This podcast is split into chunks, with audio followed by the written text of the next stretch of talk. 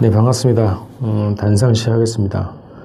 음, 오늘 문재인 대통령의 신년 기자회견이 있었는데요. 중요하게는 이제 남북 관계, 음, 또 김정은 위원장의 서울 방문, 북미 정상회담 뭐 관련 등등 중요한 주제에 대한 질문들이 있었는데 어, 그 질문들에 대한 답변 중에 개성공단 금강산 관광 재개 문제가 있었어요. 어, 올해 북측의 신년사에서 어, 이두 예, 가지 사업에 대한 어, 재개 의지를 강하게 좀 보였고 이거에 대한 문재인 대통령이 어떻게 보면은 공식적인 입장, 답변 이런 것들이 기자회 통해서 나왔는데요. 오늘은 개성공단 금강산 관광을 비롯한 남북 경협과 관련한 얘기를 좀 드려볼까 합니다. 북측의 그 신년사 내용을 한번 다시 보면요. 김정은 위원장은 이렇게 신년사를 했네요. 북남 사이의 협력과 교류를 전면적으로 확대 발전시켜 민족적 화해와 단합을 공고히 하며 온결에 가한 북남 관계 개선의 덕을 실제로 볼 수 있게 해야 된다. 그래서 교류 협력과 사업 자체가 어, 민족적 화해 단합을 공고히 한다는 거예요. 그 방향으로 또 해야 된다는 거고 단순하게 경제적인 어떤 관계를 넘어서서 민족적 화해 단합을 실현하는 중요한 사업이다. 이제 이렇게 규정을 하고 그리고 그거를 통해서 실제 덕을 보게 해야 된다. 음, 전체가 온 민족이 덕을 보게 해야 된다. 이 덕을 본다는 게 평화의 수혜를 받는 것도 있겠고 실질적인 음, 경제적 이득을 얻는 것까지 포함하는 그런 내용이라고 볼 수 있습니다. 자 그리고 당면하여 우리는 개성공업지구에 진출하였던 남측 기업인들의 어려운 사정과 민족의 명산을 찾아보고 싶어하는 남녘 동포들의 소망을 헤아려 아무런 전제 조건이나 대가 없이 개성공업지구와 금강산 관광을 재개할 용의가 있다. 이제 이렇게 얘기했는데요. 여러 가지 해석들이 많습니다만 전제 조건 없이 대가 없이 이 문제가 아주 어, 관심을 끌었죠. 저는 뭐 우선 개성공단 폐쇄를 박근혜 때 일방적으로 했지 않습니까? 그리고 금강산 관광 중단은 이명박 때 일방적으로 진행이 됐습니다. 그래서 그 재개와 관련된 여러 가지 협의가 있었지만 결국 음, 남쪽에 정부가 동의하지 않았기 때문에 재개가 되지 않았던 겁니다. 그래서 그 공간과 시설을 놀릴 수 없기 때문에 북측에서는 어, 개성공업지구의 공장들 그리고 금강산 관광에 있었던 그런 시설들을 다 몰수 조치를 했습니다. 음, 그래서 몰수가 된 것들을 뭐 찾아가거나 어떻게 재개를 하기 위해서는 벌금이나 뭐 이런 것들을 보상금을 내야 되겠죠. 근데 그런 것들 없이 재개할 수 있다. 이런 취지는 기본인 것 같고요.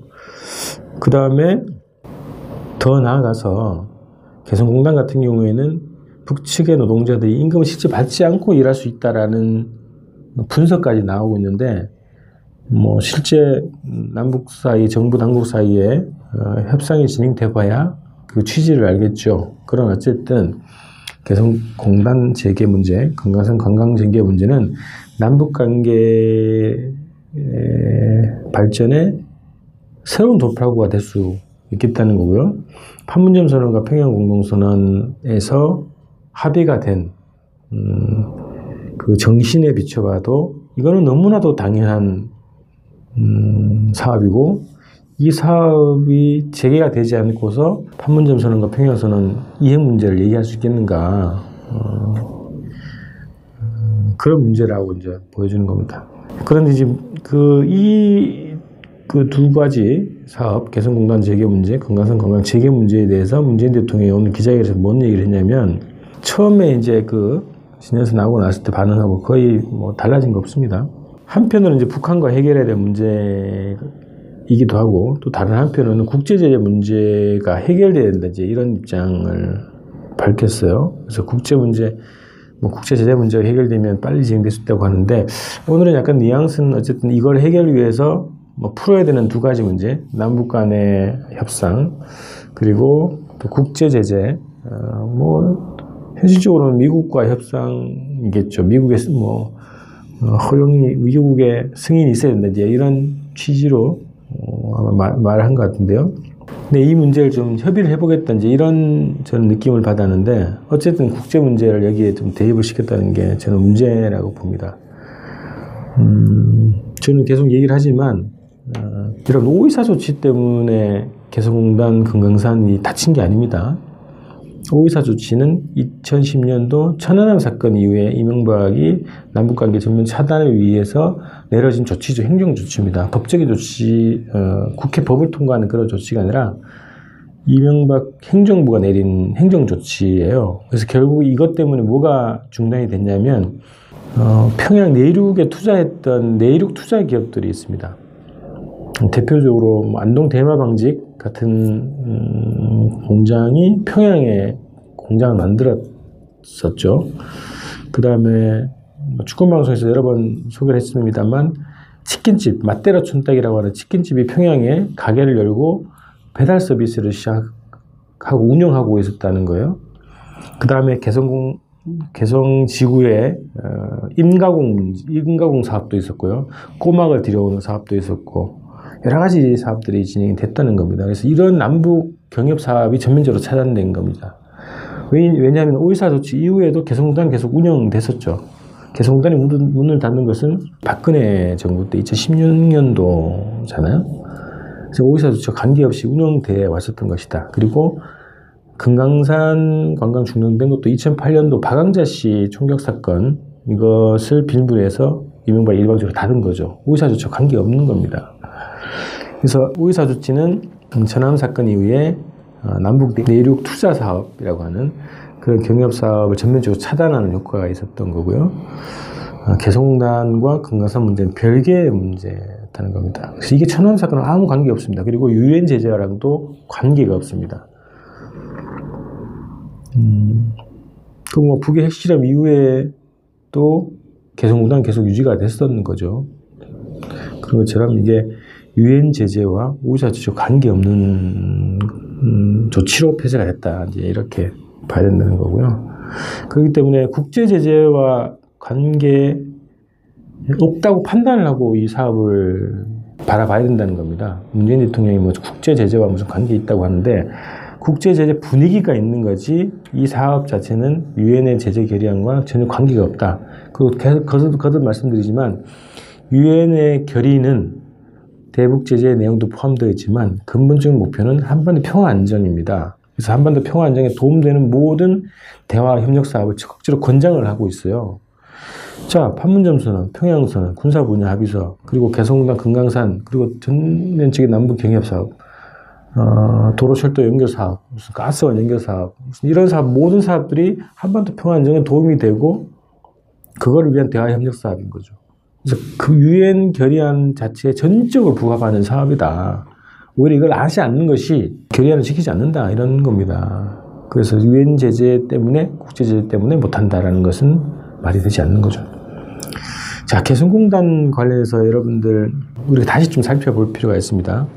개성공단 대북 지원 사업이 아닙니다. 어, 남측의 기업인들의 수익 모델이 됐어요.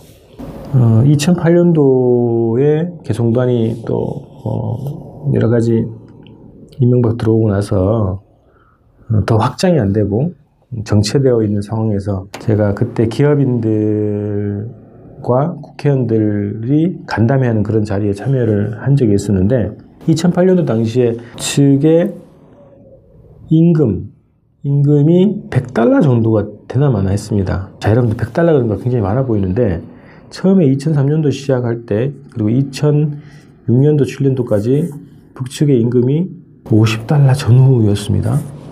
50달러, 70달러. 자, 한국 돈 얼마, 얼마입니까 이게? 100달러만 해도 11만 원, 12만 원 뭐 이 정도밖에 안 되는 겁니다. 굉장히 저렴한 금액이죠. 그런데 그 당시에 그때 한나라당이죠. 이제 한나라당 국회의원이 그 기업 인들한테 물었어요. 임금을 얼마까지 줄 수 있냐?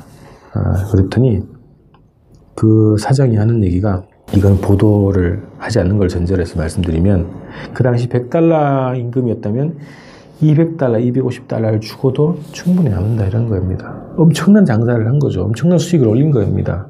이 대남 퍼주기죠, 이게. 대북 퍼주기가 아니라 대남 퍼주기 사업이었다는 겁니다. 자, 임금도 저렴하죠. 또 군사기지가 개성에 주둔하던 군사기지를 뭐 송악산 이 너머로 옮겼다는 거 아닙니까? 전략적 요충비를 내줬다는 거고요. 토지도 저렴하죠. 어, 북의 노동자들이 중국에 가서 받을 수 있는 임금이 한국의 두 배, 세 배는 됐다는 거예요. 그래서 얼마나 이게 폭리를 취한 겁니까? 한국의 기업들이. 한국이. 이게 대북 지원 사업이 아닌 거죠. 어떻게 보면 북이 대남 지원 사업을 한 겁니다. 개성 공간에 대한 이해를 잘 해야 된다는 거고요. 처음에 개성관 만들어질 때 그 지원재단의 김진영 이사장님이 강연에서 그런 말씀을 많이 하셨는데 개성관을 처음에 사업을 시작하기 위해서 동남아 여러 나라를 다니면서 임금의 적정성을 검토 연구했다는 겁니다. 그래서 대략 남측에 아는 250달러 정도를 월급으로 어, 예상을 하고 협상을 들어갔다는 겁니다. 250달러면 뭐 얼마입니까? 26, 7만 원 정도 되겠죠? 이것도 굉장히 저렴하죠. 근데 북측에서 김정일 위원장의 지시로 50달러부터 시작하자고 오히려 북측에서 아주 더 저렴하게 제안을 했다는 겁니다. 대단한 퍼주기입니다, 이게. 그리고 한국의 기업들은 폭리를 취한 거죠. 자, 개성공단에 대해서 우리가 새롭게 다시 재개를 앞두고 새롭게 인식을 해야 한다는 거고요. 자, 금강산은 여러분들 이게 2008년도 중단됐다고 말씀드렸잖아요. 2007년도 말인가 2008년도 초인가는 잘 모르겠습니다만 자차로 금강산을 갈 수 있는 시대가 막 시작되던 때였어요. 자차. 그러니까 여기서 서울에 살던 분들이 차에 가족들을 태우고 차를 가지고 곧바로 금강산을 간다는 거예요. 그럴 수 있는 관광사업 형태가 새롭게 막 시작하던 때 사건이 발생해서 금강산을 맡겼다. 이런 거고요. 앞으로 이제 뭐 금강산 관광이 재개되면 아마 개성공단 관광도 되겠죠. 그럼 개성공단도 여기서 한 2시간 정도 걸린다고 하는데 어, 자차로 갈 수 있는 시대가 아마 올 거라고 생각합니다. 아까 말씀드렸던 것처럼 그 남북 경협 사업이 개성공단하고 금강산만 있는 것이 아니라 내륙 투자 사업도 굉장히 많았습니다. 어, 맞대로 준다가 아까 말씀드렸던 치킨 배달 사업이 시작됐던 거예요. 평양 시내에서 치킨 배달 사업이 진행됐다는 겁니다. 그리고 대마 방직, 음, 마 있죠, 마. 대마를 가지고 옷을 해 입으면 굉장히 그렇게 건강에 좋답니다. 음, 그런 대마 방직 공장이 어, 북에서 어, 운영되고 있었다는 거고요. 고사리 뭐 이런 것도 다 수입했습니다. 북측 고사리 많이 수입했습니다. 꼬막, 해산물, 농산물 등등 이런 것도 많았고요. 들쭉술 아시죠? 북측의 대표적인 화산지대 백두산 인근의 해산인가에 그쪽에 음, 들쭉이라고 하는 열매가 자란답니다. 이제 그걸로 담근 술인데 아, 이 술 맛이 좋습니다. 이게 약간 도, 도수가 한 45도 뭐 가까이 되는데 음, 우리 부모님들 요실금 비슷한 거 있지 않습니까? 그거를 잘 잡아준다는 거예요. 어, 그리고 혈압도 잡아주고 하여튼 여러 가지 기능들이 있는데 그 들쭉술 공장도 이제 있었던 거죠. 그런 사업이에요. 이 내륙 투자 사업 자체가. 이런 것들 때문에 우리가 그 농산물을 굉장히 싸게 사 먹고 있었던 거거든요. 근데 오이사 조치가 있고 나서 무슨 가격이 올렸나, 올랐나. 우리 한국에서 칼국수 가격이 올랐다는 거야. 이게 북측에서 바로 수입이 안 되니까 이게 중국으로 갑니다. 중국산으로 둔갑을 해요. 그래서 이게 들어옵니다. 물류비가 더 들어가는 거죠. 중국은 앉아서 돈을 벌었다는 거예요. 그래서 이 가격이 오른 가격이 한국의 식단에 그대로 반영이 돼서 칼국수 가격이 올랐다는 겁니다. 이런 영향이 있는 거예요, 실제로. 그래서 이런 사업을 하자는 겁니다. 개성공단 건강산 관광 충분히 할 수 있고 해야 되고 이것이 풀려야 남북관계가 전면적으로 정치, 경제, 사회, 문화 모든 분야가 아주 광범위하게 빠른 속도로 어, 전개될 수 있고 남북 경협, 남북 관계를 통해서 실제로 우리가 덕을 볼 수 있는 거죠. 기업들만 덕을 보는 것이 아니라 우리 남쪽에 우리 국민들 전체가 덕을 볼 수 있는 음, 시대가 온다는 거죠. 앞으로 제 고민은 음, 정부 차원에서 남북 경협을 총괄하는 음, 남북 경협 공사 같은 걸 좀 만들어서 남북 경협을 중개하기도 하고 보증하기도 하고 그리고 남북 경협을 통해서 벌어들이는 수익을 어, 일정 정도 음, 한국의 기본 세율과 좀 다른 세율 방식으로 수익을 정부가 복지기금 뭐 이런 형태로 모아서 한국의 어, 복지 자금으로 전면적으로 투입하는 이런 체제를 꾸려야 된다 이렇게 생각합니다. 그래서 남북 경협을 통해서 발생한 수익들을 뭐 이렇게 할 수 있겠죠. 우리 노인분들을 위한 그 자금을 쓸 수도 있겠고요. 또 대학생들의 100만 원 상한 뭐 등록금, 반값 등록금 넘어서 100만 원 상한의 등록금을 제도를 꾸리기 위해서 실현하기 위해서도 쓸 수 있겠고요. 임신, 출산, 육아 하여튼 뭐 어린이들을 위한 가족들 위한 이런 예, 예산으로 쓸 수 있다는 겁니다. 그래서 앞으로 그런 체제도 꾸려져야 되지만 어쨌든 실질적인 평화의 덕을 볼 수 있고 또 경제적인 덕을 볼 수 있다 이런 겁니다. 그리고 말씀드렸던 것처럼 유엔 제재랑 전혀 관계가 없고 국제사회가 남북 경협 개성공단 금강산을 비롯한 모든 남북 경협 사업을 반대할 일도 없고 가로막을 일도 없습니다. 미국만이 압력을 넣으려고 하겠죠. 그러나 이제 미국도 남북이 합의해서 추진되는 사업에 대해서 노골적으로 막을 수가 없습니다. GP 폭파하는 사업, 판문점을 실제로 비무장하는 그 사업이 추진되는 거 한번 보십시오. 평양 공동선언과 군사 분야 합의서를 통해서 실제로 이행되는 과정을 보십시오. 그리고 철도 도로 연결이 시작된 사업 과정을 보십시오. 남북이 합의하고 추진을 하면 어쩔 수 없이 미국도 따라올 수밖에 없는 그런 거죠입니다. 그래서 그래서 제가 이제 문재인 정부한테 반발장만 한 발짝만 앞으로 나서자 이런 얘기를 드리는 겁니다. 오히려 한국 정부의 독자적인 제재 때문에 스스로 발목을 잡고 있는 겁니다. 아까 오이소제 조치, 음, 중단 문제, 건강산 중단 문제, 오히려 남쪽의 독자적인 제재 때문에 이 사업이 막혀 있는 거죠. 그래서 어, 국제 제재가 아니라 정부의 독자 제재를 풀면 가능하다, 충분히. 한 발짝 달린다, 반 발짝만 나가면 됩니다. 그래서 1월 달에 아마 제 예상으로는 이제 김정은 위원장이 이제 북중 정상회담을 하고 왔지 않습니까? 아주 굉장한 합의를 하고 온 것 같은데 저는 몇 가지 정치 행보를 예상을 해보면 우선 올해 그 전민족적 합의에 기초한 통일 방안을 모색하고 그것을 실현하기 위해서 노력하자 이런 게 북측의 제안이잖아요. 그러면 어, 정부 정당 단체 합동회의를 또 북측에서 열어서 어, 그런 제안을 하지 않을까. 전민족적인 회합을 하자. 통일 방안을 토론하는 그런 회합을 하자라고 하는 그런 제안이 있을 가능성이 있고요. 또 개성공단 금강산 재개를 위한 고위급 회담, 그리고 김정은 위원장의 서울 방문을 위한 고위급 회담, 그리고 군사공동위원회 회의, 뭐 이런 제안들이 막 있지 않을까 싶어요. 그래서 1월 달에는 아마 남북 고위급 회담, 음, 통일부와 뭐 북쪽에 이제 조평통이 같이 모이는 그런 고위급 회담이 제안이 되고 그 회의가 아마 1월 초중반에는 개최되지 않을까. 그러면 거기에서 이 문제가 논의가 될 텐데요. 정부는 합의하십시오, 그냥. 재개하자. 어, 재개를 위한 수준에 들어가자. 뭐 최소한 안 되면 이렇게 하면 되죠. 어, 미국한테 우리 하려고 한다. 반대 안 할 거지?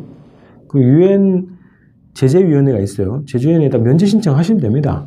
어, 어려울 게 없어요. 국제사회가 다 지지하고 있고 말씀드렸던 것처럼 미국도 남북이 합의해서 밀고 나가는 것에 대해서 노골적으로 드러내고 반대하기 어렵다 지금은. 그래서 용기를 가지고 어, 진행하면 된다 이겁니다. 자 오늘 이렇게 개성공단 금강산 그리고 우리가 놓치고 있었던 내륙 투자 사업 남북 경협 사업에 대해서 몇 가지 말씀을 드렸습니다. 자 이제 우리 민족 모두가 덕을 보는 조국 통일 향해서 계속 쌓아나갑시다. 고맙습니다. 아, 광고가 하나 있습니다. 김영훈 위원장 서울 방문 환영 신년 해맞이 예술 공연이 이번 1월입니다. 1월 13일 오후 2시 서울 마포구에 있는 다리 소극장에서 열립니다. 아, 그래서 김정은 위원장 환영을 위한 음, 신년 아마 첫 행사가 될 것 같습니다. 음, 이 행사에 많은 참여를 부탁드리겠습니다. 일반은 2만 원이고요. 학생은 만 원입니다. 이 행사에 많이 참여해 주시기 바랍니다. 자, 김정은 위원장을 어, 환영하는 행사에 여러분들을 초대합니다.